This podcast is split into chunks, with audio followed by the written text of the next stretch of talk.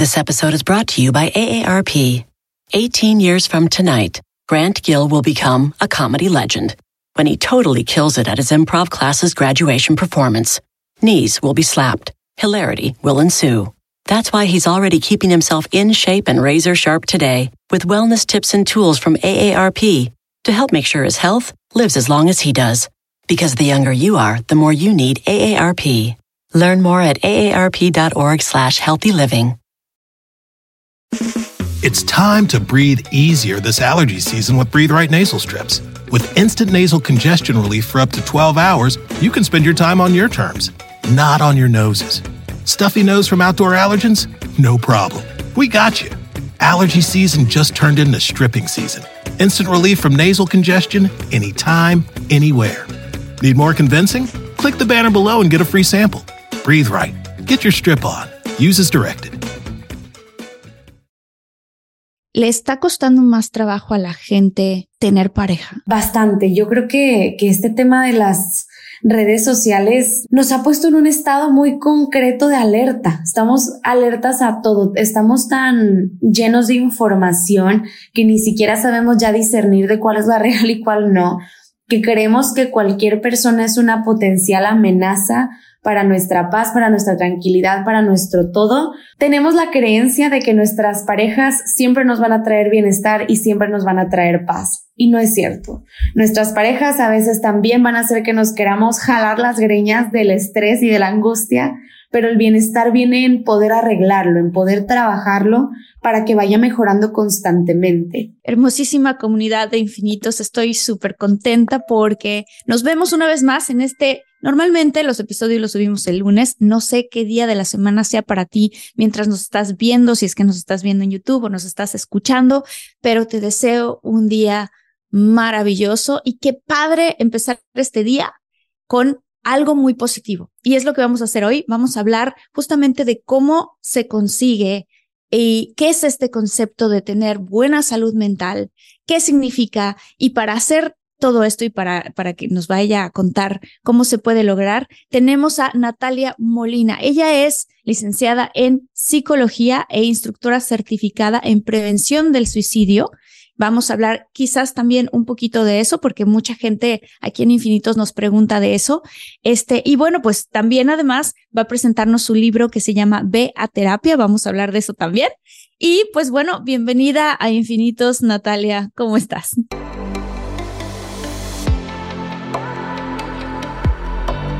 Despierta.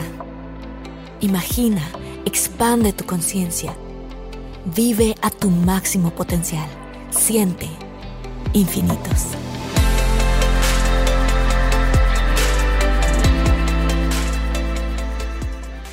Gracias Marta, muy bien, muy contenta de poder tener este espacio y poder compartirlo contigo y con tu fantástica comunidad que he escuchado puras cosas buenas y me encanta todo lo que te están poniendo todo el tiempo y qué padre poder compartir este espacio un ratito. Ay, muchas gracias, muchas gracias Natalia. Fíjate que este tema de la salud mental a mí me, o sea, me interesa muchísimo porque, y quiero que me lo platiques también, obviamente, más desde tu lado profesional, pero siento que hay tanta información allá afuera que ya se nos hace fácil a todo mundo decir, ah, esta persona es un narciso. Ah, esta persona es bipolar. Claro. Esta persona este, tiene borderline, este, personalidad borderline, ¿no? O sea, como que se ha dado una tendencia por tener tanta información. Y entonces pensé a ti preguntarte específicamente cuáles son estas definiciones y bueno, la otra parte de cuál es el peligro de que la gente las tenga. Claro, claro, claro. Claro, la verdad es que esto me encanta que lo preguntes porque es un tema que al menos veo mucho en redes sociales, sobre todo en redes de publicación masiva como TikTok, como Instagram, como podcast, que hablamos mucho los psicólogos como desde nuestro conocimiento, pero se nos olvida que nuestro conocimiento está sustentado en bases que no todas las personas tienen. Entonces, si sacamos un poco de contexto, este tipo de, de diagnósticos se pueden utilizar allá afuera de formas que no son las más adecuadas. Una de las principales es esto que dices, de llega alguien y me dices que estuve en una relación con una persona narcisista. Cuando alguien me lo dice, para mí es bien fuerte porque digo, con todos los criterios, desde cuándo y esto y el otro, yo me empiezo a hacer todas las preguntas que desde mi postura de psicóloga yo tomaría pero allá afuera las personas no lo tienen. El primer contexto que debemos de tener antes de diagnosticar en ese tipo es entender que todo se hace con base en un libro diagnóstico que se llama el DSM, el, libro diagnóstico de temas de salud mental y tiene ciertos diagnósticos, digo, ciertas características diagnósticas, pero en realidad este libro, más allá de ser creado para etiquetar personas y para nombrarlas y catalogarlas, fue un libro que se creó para que pudiéramos tener un lenguaje en común, los psicólogos, los psiquiatras, los neurólogos, los educativos, y que cuando diéramos un diagnóstico de, ah, bueno, es una persona con trastorno narcisista, fuera como decir, ah, alguien que tiene gripa no, no tener que nombrar. Es alguien que tiene un resfriado y porque tiene la nariz tapada y le duele la cabeza y esto y el otro, y lo resumimos en uno solo y eso hace que nos podamos comunicar más fácil. Pero la sociedad lo hemos tergiversado tanto que lo utilizamos para, para nombrar a alguien y catalogarlo como es una persona de este tipo y a partir de eso le empezamos a poner muchas etiquetas y funciones y empezamos a tergiversar mucho las cosas. Entonces, esto pasa con todo. El tema de la salud mental está, a mí me gusta decirlo así, está como muy manoseado por mucha gente, cuando en realidad la salud mental se ve bien diferente para cada persona y cuando en realidad los temas de, de poder diagnosticar a alguien o no no son tan rígidos como creemos que son, porque todos tenemos eh, rasgos de muchos trastornos pero eso no significa que seamos una persona que tiene un diagnóstico concreto de un trastorno. ¿Cuáles serían estos rasgos? A ver, esta pregunta va a estar interesante. ¿Cuáles serían estos rasgos de una persona narcisa, pero que después tú como, como, como terapeuta puedes descubrir, ¿sabes qué? No, esta persona no es narcisa. O sea, es decir, ¿cuáles son los típicos que se catalogan como narcisos? ¿Y qué cosas a ti como profesional te hacen decir, no, esto en efecto no es. mira, yo te puedo hablar de esto como 10 horas, entonces se va a poner muy interesante. Uno de los que a mí me parecen más importantes, porque otra cosa es que también tengo una maestría en violencia de género, es una maestría en psicología con orientación en violencia de género. Y una de las cosas que más vemos es que sí, las, las personas, por ejemplo, con baja autoestima, tienen, eh, son más per se, em, ay, ¿cómo se dice? Pues les puede suceder más que haya personas con trastorno narcisista que sí puedan llegar con ellas y em, se vuelve una, como una competencia muy curiosa o una relación de ventaja y desventaja. Pero también, esto es importante que solo lo, lo cataloguen los profesionales porque algo que sucede mucho es que las mujeres eh, social y culturalmente hemos sido Em, pues entrenadas, no sé decirle de otra forma, educadas y entrenadas a hacernos chiquitas. Nuestra autoestima sí suele estar más bajo del promedio de la población en comparación a los hombres. Entonces, cuando estamos en una relación, se puede dar mucho que cuando llega un hombre que sí tiene una autoestima fuerte en concreto y pone sus necesidades y prioridades antes de una relación, podemos percibirlo como a, esta es una persona con delirios de grandeza y es una persona que tiene este como el ego muy inflado y que todo lo hace sobre él y es egoísta y exageran sus logros, pero no necesariamente es así, porque puede ser que yo, que soy su pareja, esté percibiendo que esta persona exagera estas cosas, pero en realidad solo es un tema de que yo estoy tan acostumbrada a hacerme tan chiquita y a no poder verme a mí desde una posición de grandeza, que este otro, que en realidad es lo que yo también debería de estar haciendo, viene y lo hace, y para mí suena como algo muy distópico, como esto algo debe de haber mal con esta persona porque no puedo ser yo. Y esto pasa mucho porque las mujeres tendemos a sernos chiquitas y a los hombres, pues desde siempre culturalmente se les ha enseñado a a engrandecer lo que ya están haciendo. Entonces muchas veces catalogamos y etiquetamos cuando en realidad es un tema de que tenemos que trabajar nosotras en nuestra propia autoestima. Y con eso nos podemos ir con muchas cosas, o sea, los patrones persistentes de grandeza, la creencia de que somos especiales y únicos, em, que debemos de asociarnos con personas que también puedan brindarnos eso. Y ese tipo de cosas que en realidad también son de una autoestima sano, hay que empezar a, nivelarlas de, oye, ¿realmente es un tema de narcisismo o solo es una autoestima sano? Y por eso es importante que alguien más lo alguien profesional en el tema lo catalogue, porque cuando ya se vuelve un tema en donde es una falta de empatía, en donde la arrogancia y la soberbia se vuelven en un tema de envidia que es de, oye, tengo que destruir a esta persona que es mejor que yo en algo porque no puedo tolerar la idea de que hay alguien mejor, pues ya se vuelve un problema más grande. Pero tenemos mucho la tendencia a que con quien sea que tenga un mejor autoestima que nosotros, no es que ya tiene trastorno narcisista de la personalidad y no va por ahí. Fíjate que me identifico yo mucho con esto que estás diciendo, porque cuando yo salí de una relación, eh, que ya todos aquí en la comunidad lo saben porque lo he contado muchas veces, esta relación eh, fue con una persona realmente diagnosticada por dos profesionales, ¿no? Entonces, ahí sí, para, para mí fue una cosa muy nueva todo ese tema. Y entonces, como yo salí súper raspada de esto, lo siguiente que me pasaba es que cuando estaba empezando a salir con otros chicos, así que casi que a todos yo ya los veía narcisos. claro, quien sea ya puede ser potencialmente esa persona. Sí. Y entonces me llevó más o menos como unos, digo, de estar en terapia de así completamente como unos seis meses realmente salir como de todo eso, desintoxicarme, porque se genera una relación muy tóxica cuando estás con una persona que eh, tiende a ser dominante, que te insulta, que te grita, que te, ¿no? Em, em, que a veces te dice una cosa y tú le dices, oye, acabas de decirme esto y te dice, no es cierto, yo no dije eso. O sea, como esta cosa en inglés se dice gaslighting, ¿no? O sea, que te dicen una cosa, pero realmente es otra y luego te mienten y luego, no, o sea, es una maraña que se hace muy fea. Entonces, me llevó como seis meses realmente poder recuperar la estabilidad y darme cuenta de la diferencia real entre una persona con buena autoestima y autoestima alta, pero de la saludable, a una persona realmente narcisa este, con este tipo de fenómenos. ¿Cómo podrías tú contarle a la gente cómo se distingue tú como profesional estas dos diferencias? Ahorita hablaste un poquito de ello, pero pues si puedes expandir.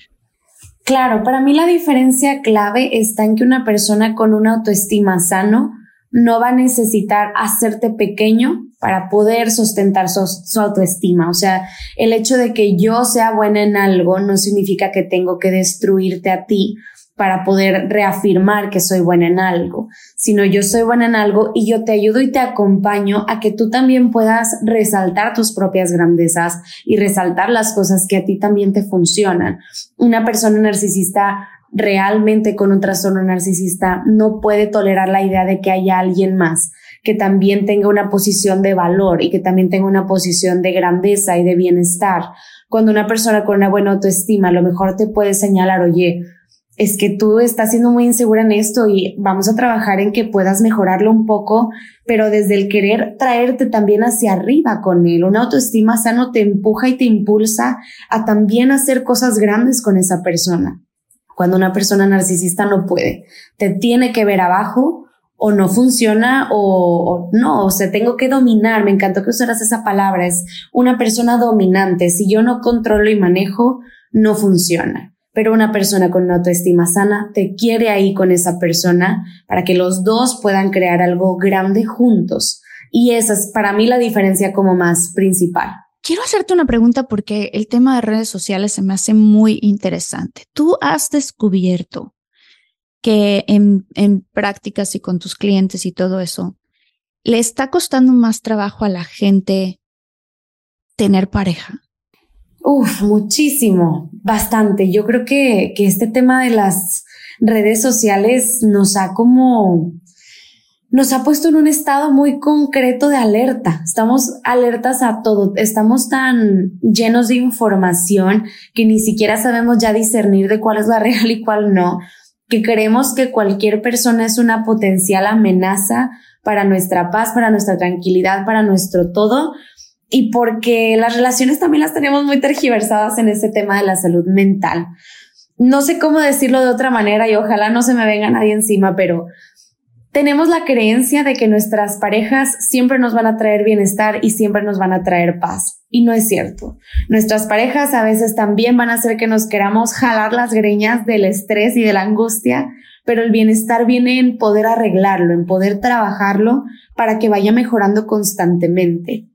Pero lo que pasa con las parejas es que Cualquier signo ahora de que algo no está tan bien, lo desechamos. Nadie nos ha enseñado a trabajarlo. Siempre son, ay amiga, vete de ahí. O sea, a la primera, vete. Y a la primera, córrele y a la primera que pase. No, no, no. O sea, hay temas de violencia que sí, sí son, es importante que en cuanto antes nos vayamos, pero cuando vemos el primer problema, lo vemos como no, ya es que este ya es una relación tóxica y ya nos gritamos y ya nos esto a ver, espérate, no, ya se dieron cuenta de que tienen algo que trabajar entre ustedes, que no está funcionando, que la manera de comunicarse ni es la correcta para ustedes, ni es amable, ni es como empática, entonces es me siento a trabajarlo pero se ha vuelto tan desechable porque estamos tan expuestos a tanta información que por supuesto que tener pareja y sostenerla sobre todo, porque tener pareja, híjole, te metes un ratito a Bumble, a Tinder, a lo que sea y encuentras pareja, pero sostener una relación se ha vuelto bien complicado. ¿Cómo se puede, o sea, esta parte me interesa mucho, ¿no? O sea, creo que ahorita, haciendo eco de lo que estás diciendo tú, hay tanto acceso también a tantas otras eh, opciones que pudieran haber, que se siente muy fácil decir, esto ya no funcionó, el que... Y adiós. o que la gente dice, ay, este, mientras yo me meto al Instagram, a cualquier red social, ¿no? Veo a todas estas chicas o todos estos chicos y todos se ven perfectos y se ven increíbles y yo aquí a la que tengo al lado, ah, ¿no?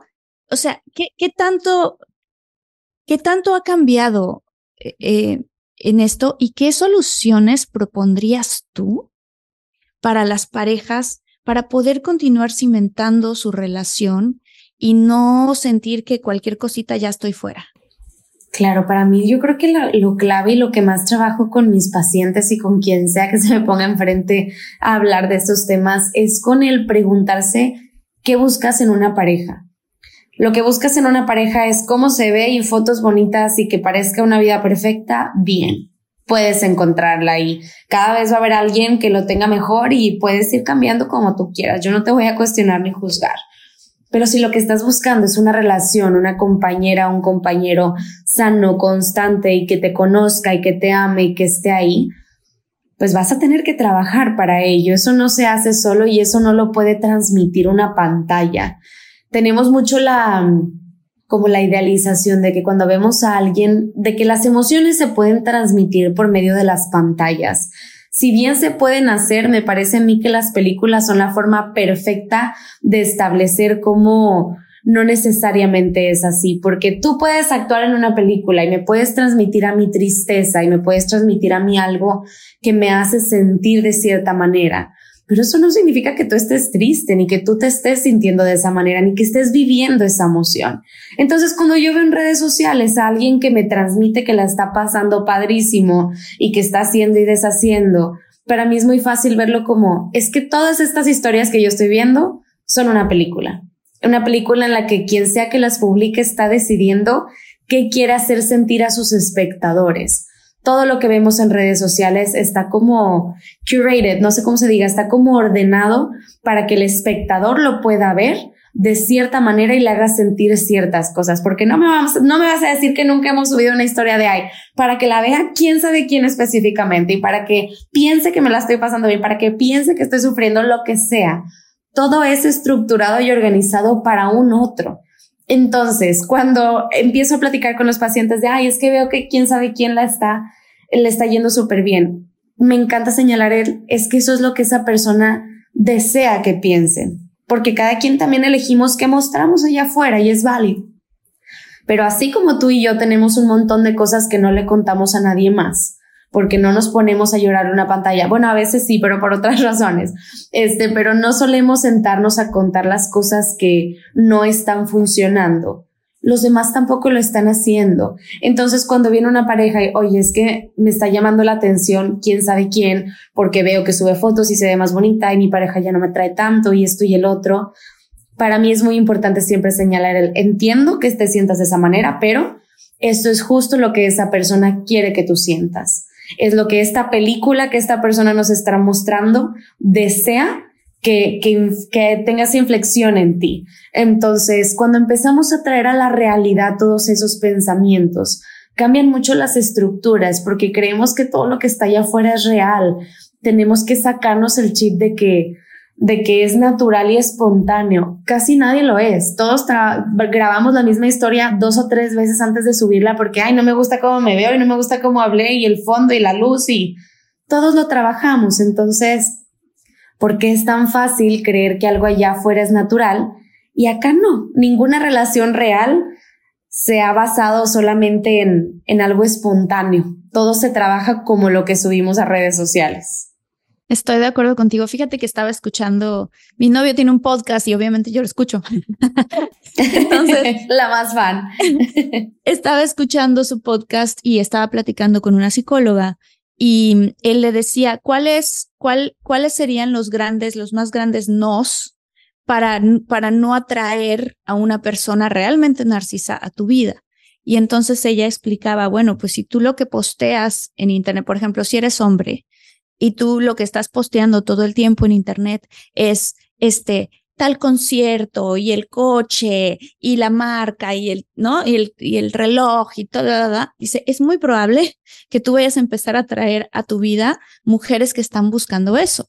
Y si tú eres un hombre que a las personas a las que les das like en Internet son a las mujeres que están en bikini, que están, ¿no? Que se ven espectaculares, que todo es así, mientras menos ropa mejor, es muy probable que esa mujer recibe su validez de quién es ella a través de los likes que le da la gente por su físico y no por sus cualidades internas. Entonces es probable que esa mujer tenga una situación con la imagen que es algo muy característico, ¿no? De los narcisos y las narcisas, y entonces probablemente vas a estar atrayendo a alguien así. ¿Qué opinas tú? Claro, la verdad es que yo, vaya, con este tema de las redes sociales ha sido como una estructura muy importante de, de sostener en, acá dentro de terapia en el consultorio, porque al final de cuentas sí puede ser desde esos puntos, pero también tenemos la tendencia a eso, a catalogar y a generalizar por lo que la gente sube en redes sociales. Y, ay, es que si sube fotos de cierta manera es porque a fuerza eh, es el tipo de validación que busca. Ah, es porque es este tipo de persona, es porque es este otro tipo de persona. Y de nuevo caemos en el no conocemos a esa persona. Lo único que vemos es lo que esa persona elige que veamos de su vida. Entonces, si lo que esa persona elige que veamos de su vida es solamente su cuerpo, pues al final del día es porque es lo que puede sostener esa persona en ese momento. No dejo, o sea, vaya, muestro mi físico para no dejarte entrar a lo emocional, porque no es algo que, a lo que cualquier persona tenga acceso. Y a lo mejor con mi cuerpo no tengo tanto tema. Y hay gente que es completamente al revés, oye, muestro un chorro de cosas de lo que siento, pero jamás vas a ver mi cuerpo porque mi cuerpo no cualquier persona tiene acceso. Y sí, sí terminamos por atraer. Oigan, si están buscando un nuevo celular, please, please, please no vayan a negar en la primera oferta que les pongan enfrente. ATT le da sus mejores ofertas a todos. Sí, a todos, ¿eh? A ti que hablas toda la noche con tu pareja. Eres de los míos. Y a ti que sigues haciendo swipe para encontrarla. A ti que también tienes selfies con todas las celebridades. Y a ti que tampoco te creen que grabaste un video de un marciano. ATT le da sus mejores ofertas en todos sus smartphones a clientes nuevos y existentes. Porque conectar lo cambia todo. Las ofertas varían por dispositivo, sujeto a términos y restricciones. Visita att.com o una tienda para más detalles. This episode is brought to you by AARP. 18 years from tonight, Grant Gill will become a comedy legend when he totally kills it at his improv class's graduation performance. Knees will be slapped. Hilarity will ensue. That's why he's already keeping himself in shape and razor sharp today with wellness tips and tools from AARP to help make sure his health lives as long as he does. Because the younger you are, the more you need AARP. Learn more at aarp.org slash healthy living. Al mismo tipo de personas eh, que de lo que mostramos, o sea, si lo que nosotros somos es lo que terminamos por atraer por identificación, o sea, esto ya ni siquiera es un tema de metafísica, manifestación y nada, por pura ciencia, el tipo de cosas que nosotras hacemos es el tipo de cosas con el que otros se van a identificar.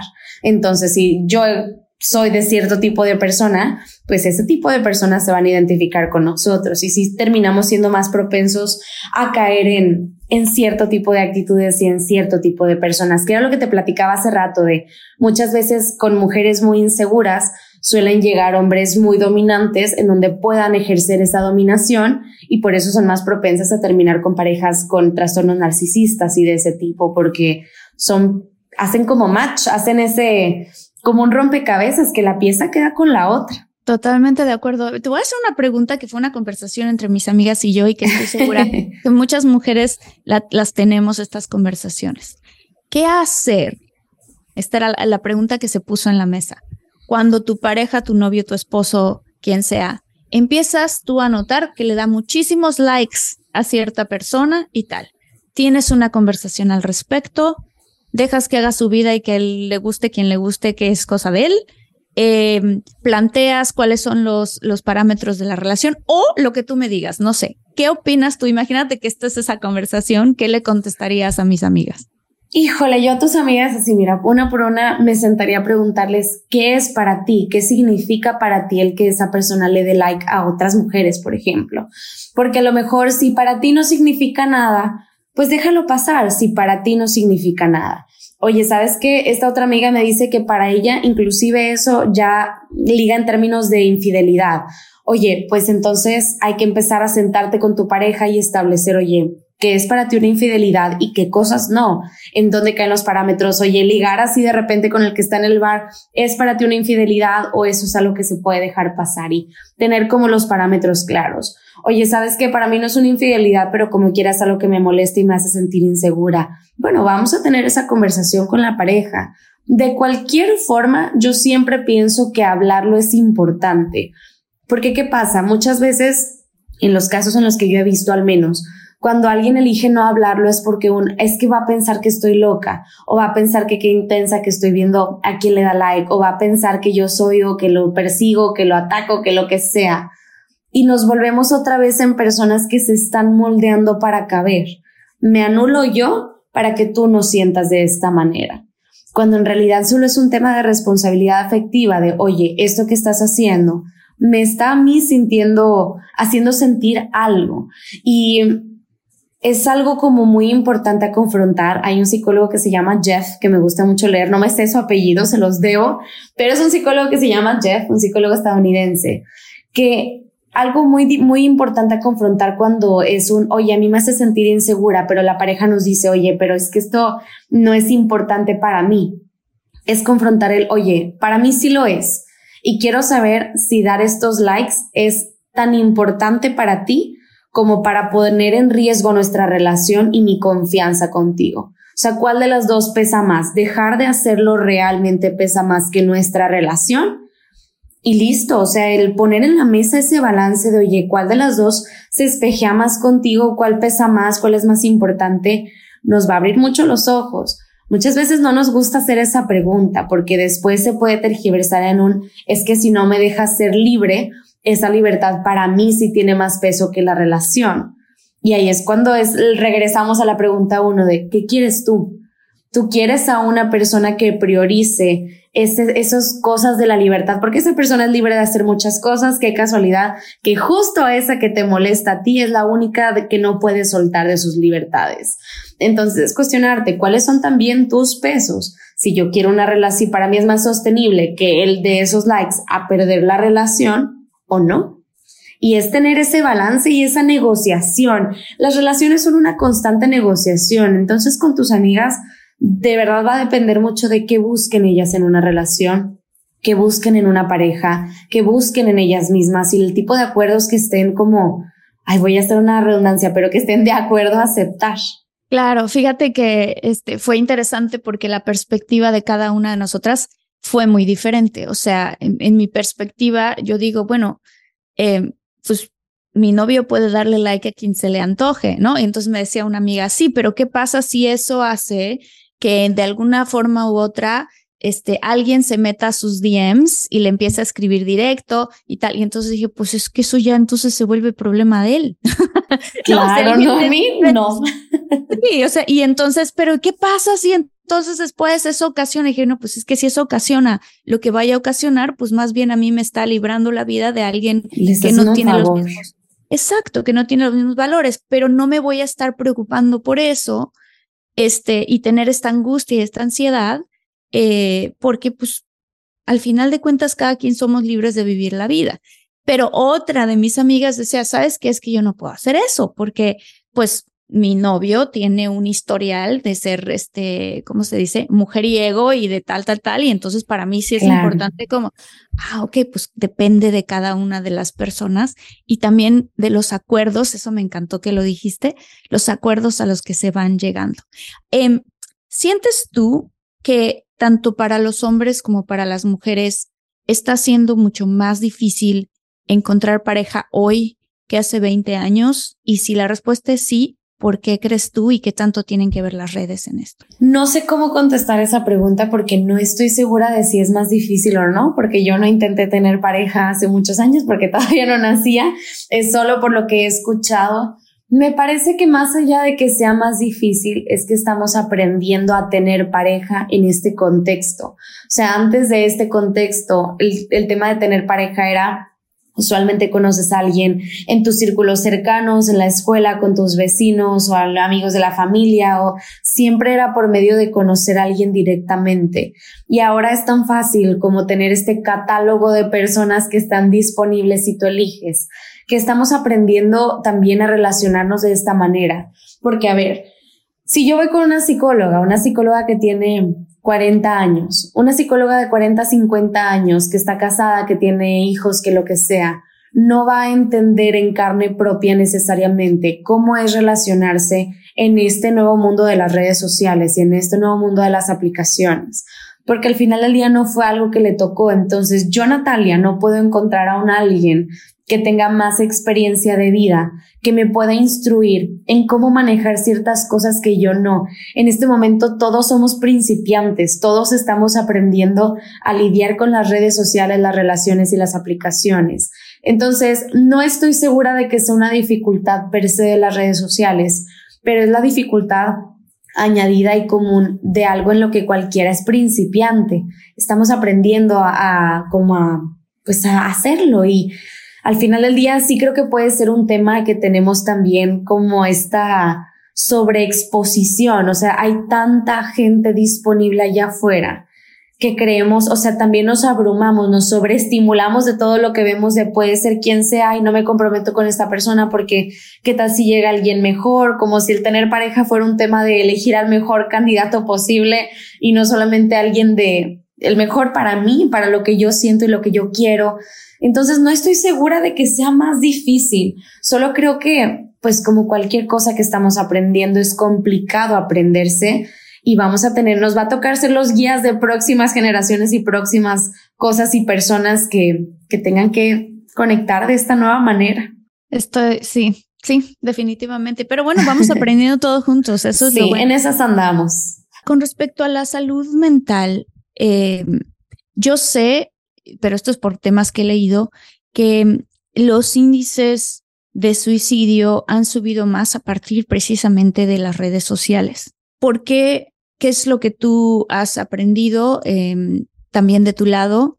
Y, ¿Y qué hacer? ¿Cómo empezar a notar cuando algún familiar, alguna persona que queremos está empezando a tener este tipo de, de pensamientos o de actitud. No sé cómo, ni siquiera cómo definirlo, pero creo que me entiendes la pregunta. Sí, claro, claro. Pues mira, la verdad es que se ha aumentado bastante, eh, pero tiene mucho que ver también con esta sobreexposición. O sea, cuando estamos sobreexpuestos a información, a personas y tenemos como una pequeña ventana para ver en la vida de todos, empezamos a hacer mucho este tema de la comparación el primer espacio para hacerlo, digo, el primer espacio a trabajar es el empezar a dejar de compararnos, pero en realidad con esta pregunta que haces para hacerla como un poco más concreta, lo primero es que hay que entender que hay eh, como poblaciones que están más en riesgo que otras a tener temas de suicidio y a tener temas de autolesiones. La comunidad LGBT, las personas que recién se separaron de una pareja,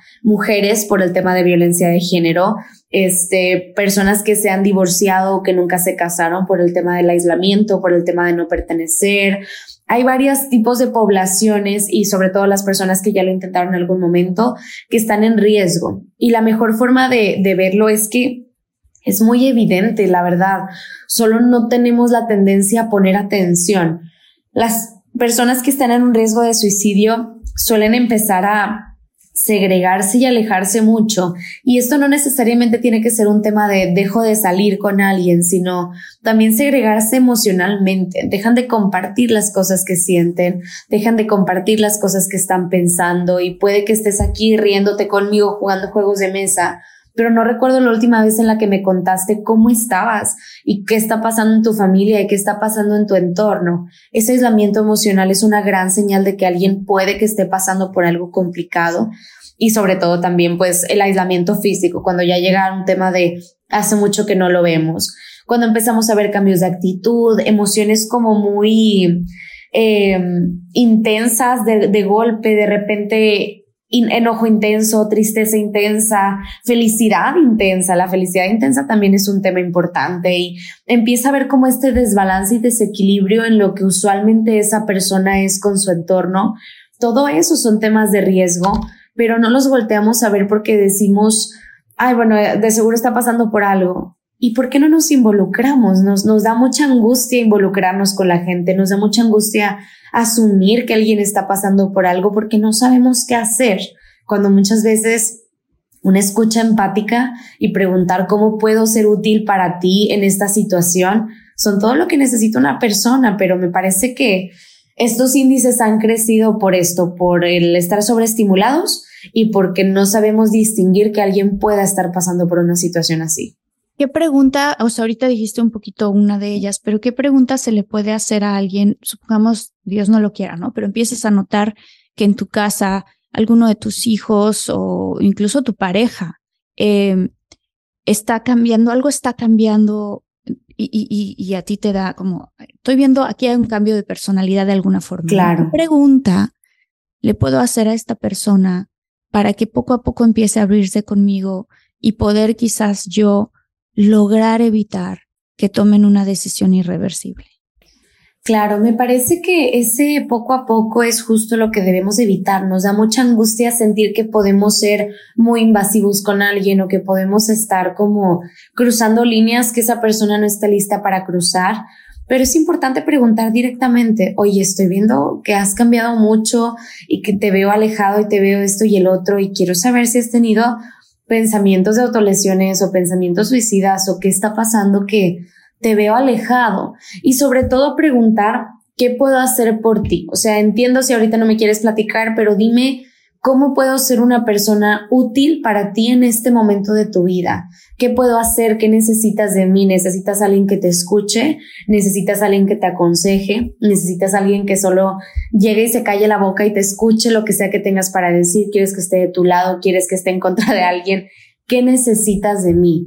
Porque muchas veces creemos que cuando alguien nos comparte algo tenemos que solucionarle lo que está haciendo, lo que está sucediendo. nuestra primera reacción es resolver cuando en realidad no necesita la mayoría de las personas que les resuelva nada. Necesito que me acompañes y me ames en lo que yo estoy resolviendo estas cosas que tengo. Y a veces el, el hecho de que alguien no nos pueda brindar ese espacio para ser amados y entendidos termina por hacer que no compartamos ya las cosas de, ay, ¿para qué le voy a decir a mi mamá cómo me siento? Si la primera reacción de mi mamá va a ser o regañarme o decirme te lo dije o querer solucionar o minimizar lo que yo estoy sintiendo, cuando solo quiero que me escuche y me diga cuánto me quiere y que va a estar bien todo y que ella está para mí aunque no lo pueda entender.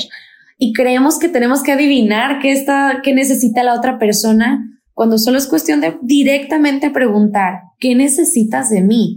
No le saquemos la vuelta. Algo que los instructores en prevención del suicidio decimos siempre es, es más importante preguntar que la manera en la que preguntas. Solo pregunta directamente a la persona, te veo diferente, el nombrarlo, te observo, te he observado antes y te observo ahora y observo que algo está pasando, te estoy poniendo atención.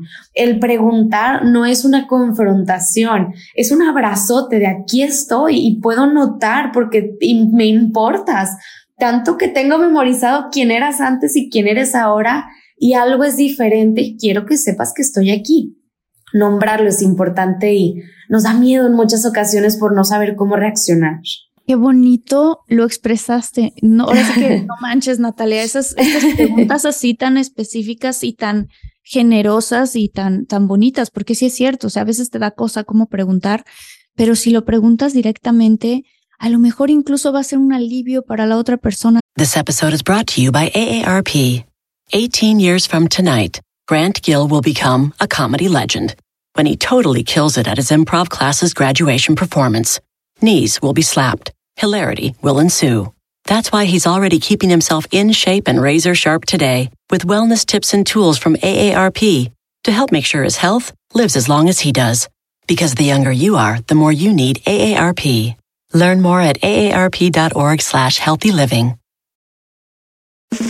It's time to breathe easier this allergy season with Breathe Right nasal strips. With instant nasal congestion relief for up to 12 hours, you can spend your time on your terms not on your noses. Stuffy nose from outdoor allergens? No problem. We got you. Allergy season just turned into stripping season. Instant relief from nasal congestion anytime, anywhere. Need more convincing? Click the banner below and get a free sample. Breathe right. Get your strip on. Use as directed. Ah, no, por fin alguien se interesa claro, en lo que alguien me vio, alguien me está observando, alguien se dio cuenta de que estoy pasando por algo. El sentirse solos es lo principal, lo primero que pasa y, y es un reconfort bien bonito cuando alguien te dice, cuando alguien nota algo de ti. Entonces, preguntar siempre va a ser súper esencial. ¿Qué se hace con ahorita evidentemente hay una también gran información de lo que significa ser súper positivo, ¿no? Este, evidentemente, yo hablo de eso también, pero lo hablo desde una manera mucho más holística, como de informémonos, ¿no? Con este tipo de podcast. Evidentemente a mí me gusta ser positiva, pero no, no por eso voy a ignorar los momentos en, las que, en los que me siento triste. Y de hecho, uno de los días eh, salí de ver una película súper fuerte y que la recomiendo muchísimo, que se llama The Sound of Freedom, y dije, híjole, yo comprometida con mis redes sociales, voy a grabar y contarles lo que siento, ¿no? Puse a llorar, ¿no? No sabes, o sea, muchas de las personas, ¿cómo se atreve a subir algo llorando, ¿no? Porque las redes se supone que todo es feliz y yo, wow, qué fuerte, ¿no? Pero bueno, en el sentido esto es sabiendo que hablando de esto de las redes, efectivamente, que todo el mundo, casi todo el mundo muestra cuando hay felicidad y alegría y no muestran los otros lados, este, ¿cómo, cómo se puede lidiar con esta especie de autoexigencia que puede existir, de que tú sabes que tienes que ser positivo porque evidentemente ¿no? Tener esta voz que te habla dentro que es negativa no es bueno, pero te frustra también que porque, oye, tranquilamente, o sea, no puedo ser tan positiva como todo mundo me dice, ¿no? Hay mucha gente allá afuera que puede decir, a ver, o sea, es que tú no conoces mi mente. Entonces, ¿cómo lidiar con esta frustración y esta sobreinformación también que existe del lado del positivismo? Y que, o sea, ¿qué se vuelve realista? Claro, tenemos una mala concepción de lo que es lo positivo y lo negativo en torno a las emociones, porque lo solemos decir hasta cuando lo contestas. ¿Cómo estás? Bien. ¿Cómo estás? Mal. Siendo bien, estoy feliz y siendo mal, toda la otra gama de emociones de lo que más siento. Me siento enojada, me siento triste, frustrada, angustiada, ignorada. Todas las cosas que, que existen fuera de la felicidad la solemos catalogar como algo negativo. Y es que a mí me encanta cuando tenemos un, un approach positivo a las emociones, entendiendo que eso no significa solo sentirse feliz. Por ejemplo, un approach, un acercamiento eh, negativo a la tristeza es un me siento triste y voy a buscar todas las formas posibles para dejar de sentirme así, salgo a correr y hago y deshago para ya que se me quite la tristeza. Eso para mí o para cualquiera que trabajemos en salud mental, es una forma bien negativa de relacionarte con la tristeza, porque la mejor forma de relacionarte con ella es me puedo sentar a sentirla, a tener una conversación con mi tristeza y procesarla de una forma diferente. Entonces, una, un acercamiento positivo a mi, a mi tristeza es, ok, me siento triste y me voy a dar el espacio para sentirla y qué deliciosa la música triste cuando uno está triste y qué deliciosas las películas tristes cuando uno tiene ganas de llorar y, y empiezas a convivir con ella. Y esa es una forma positiva de atravesarla. Cuando la, este positivismo tóxico que mucha gente le llama es un tienes que estar feliz, sí o sí, ahorita ya y hazle como quieras. Si no te enojes, tienes que estar zen No, no, no. Ten una sana convivencia con tus emociones. Algo que justo ayer platicaba en una conferencia es que el verdadero concepto de la salud mental es poder sentir todas las emociones de una forma adecuada porque no se trata de que yo me tire a estar triste y no vaya al trabajo y no haga, no le ponga atención a mi entorno y me deje a mí de lado y, y esta relación también negativa con la tristeza no es la adecuada. Pero el yo poder asumir que me siento de esa manera y ser compasiva conmigo y sabes qué, me voy a comer algo que me gusta mucho porque ya tuve un día lo suficientemente malo como para que mi comida también sea mala, entonces soy compasiva conmigo y me doy esto y me apapacho y me acompaño mientras siento esa tristeza. Es lo que hace ese switch de, de las emociones. oye, me siento enojada y ahorita que me siento enojada, me siento eufórica y energética y voy a salir a correr y voy a salir a procesar mi enojo en energía y atravesarlo en vez de suprimirlo y que después explote sobre alguien más de otra manera. Tenemos una concepción muy curiosa de las emociones cuando en realidad no se trata de que estemos felices todo el tiempo y que mostremos una buena cara, lo que sea que eso signifique a la gente. Se trata de que sintamos las cosas que sentimos y estemos bien con sentirlas y estemos tranquilos, porque si yo trabajo contigo, el que dejes de sentirte triste y a ver, no, me lo sacudo y ya lo que sigue, lo único que va a hacer es que no seas una persona útil para ti misma en el futuro cuando te vuelvas inevitablemente a sentir triste, porque estas emociones van a volver a pasar y entre más rápido aprenda a convivir con ellas, mejor, pero desde una posición amorosa hacia las emociones, no de desprecio y no de no de angustia ni de ya no las quiero sentir. Qué importante lo que acabas de decir, porque justamente es, es que es eso, o sea, es, es, es, saber, me voy a dejar sentir triste, ¿no? Ayer, eh, ya estoy compartiendo de más, ¿no? Pero eh, ayer, ¿eh? Tú échalo, aquí sí, Ayer, ayer yo me estaba sintiendo, porque a veces eso nos pasa a nosotras las mujeres, que hay un, hay día, un día del mes quizá por ahí que te sientes triste y no tienes una razón específica. no sé si estarás de acuerdo conmigo. Claro, claro. Y entonces yo me sentía triste y, y claro, sabiendo todo lo que sé acerca de, ay, no, esta manera, si empiezas a agradecer, te vuelves a sentir positivo, si taca, taca, taca dije, no, no, a ver, espérame, o sea, yo quiero procesar este sentimiento porque está, está saliendo de mí. O sea, en este momento hay algo y tiene que salir de mí y entonces está. Y estuvo padre porque me entregué realmente como al sentimiento este, eh, no era una tristeza profunda ni nada, o sea, simplemente todo me daban ganas de llorar, ¿no? Claro. entonces, este, y fue bonito procesarlo de esa manera y también fue bonito tener una pareja que está a tu lado y te acompaña. O sea, yo no le iba a echar a él toda la responsabilidad de que me volviera a ser feliz.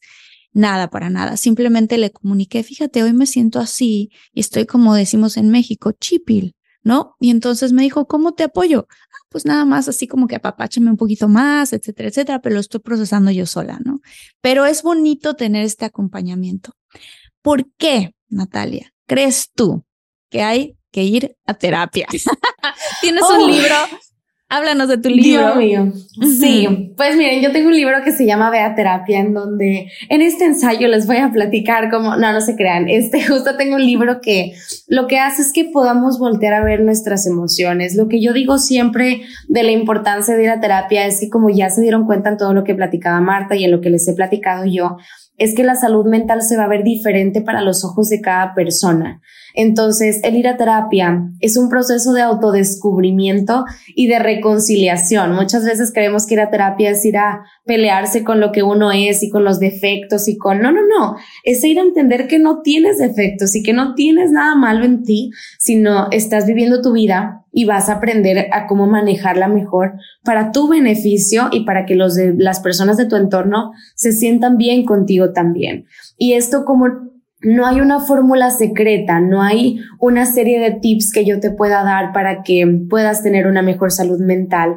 Es algo tan personal y tan íntimo que por eso siempre recomiendo ir a terapia. Es un tema de la vida nos va a suceder y nos va a atravesar a todos y merecemos poder atravesarlo con información y con una buena relación con nosotros sin culparnos, sin agredirnos, sin que se vuelva una persecución, sino estoy atravesando esta vida y estoy buscando cómo hacer de esta vida una mejor experiencia para mí, porque nomás tengo esta y la quiero hacer lo mejor que puedo con ella. Y justo en mi libro lo que intento es eso, es un libro interactivo, es un libro que tiene muchos ejercicios, hace muchas preguntas para que tú puedas ver, porque no siempre tenemos acceso a terapia, al final del día es un privilegio, es caro, no es muy accesible. Entonces, un libro como este lo que te puede ayudar es hacerte las preguntas correctas para que sepas por dónde empezar y para que sepas qué cosas trabajar, qué cosas observar y cómo es la salud mental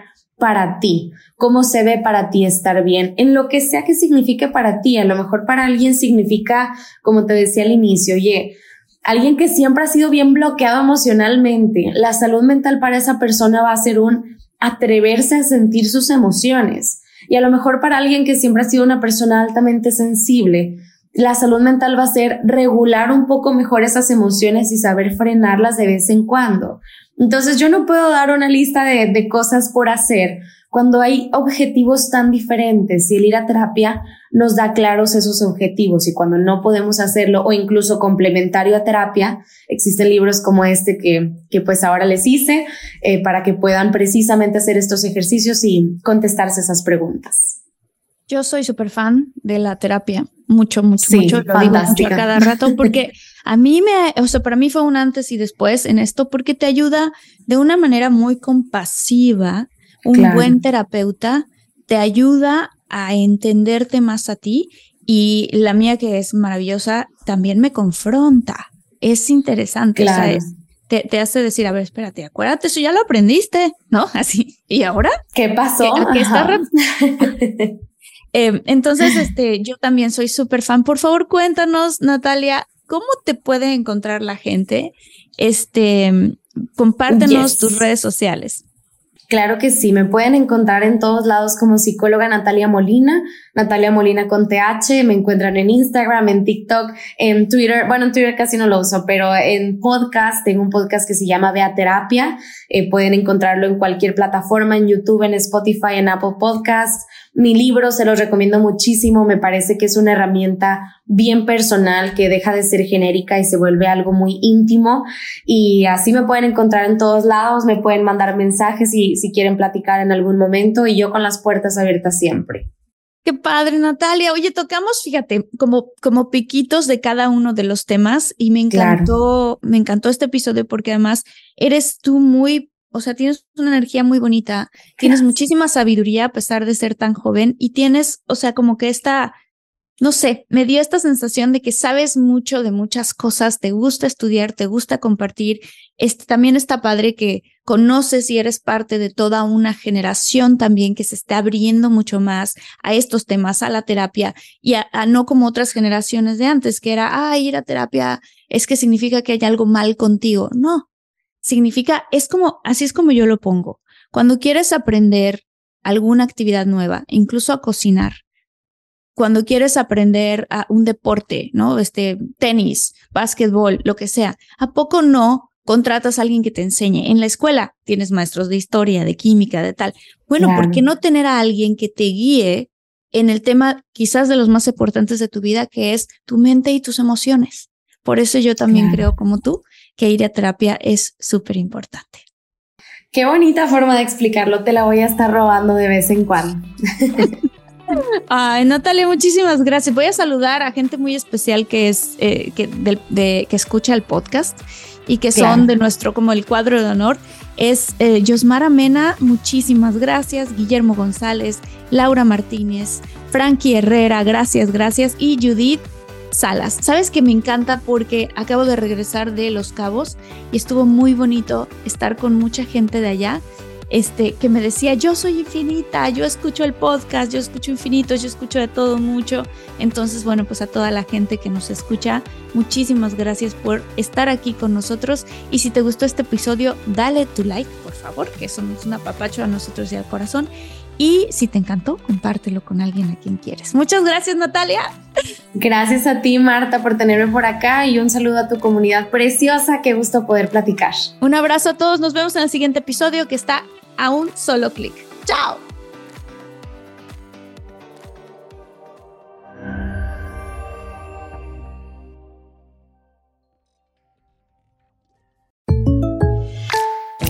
I know how to run a hair salon, but for small business insurance, I chose my State Farm agent. She's a small business owner too, so she knew how to help me personalize my policies. Like a good neighbor, State Farm is there. Talk to an agent today. It's time to breathe easier this allergy season with Breathe Right nasal strips. With instant nasal congestion relief for up to 12 hours, you can spend your time on your terms, not on your noses. Stuffy nose from outdoor allergens? No problem. We got you. Allergy season just turned into stripping season. Instant relief from nasal congestion anytime, anywhere. Need more convincing? Click the banner below and get a free sample. Breathe right. Get your strip on. Use as directed.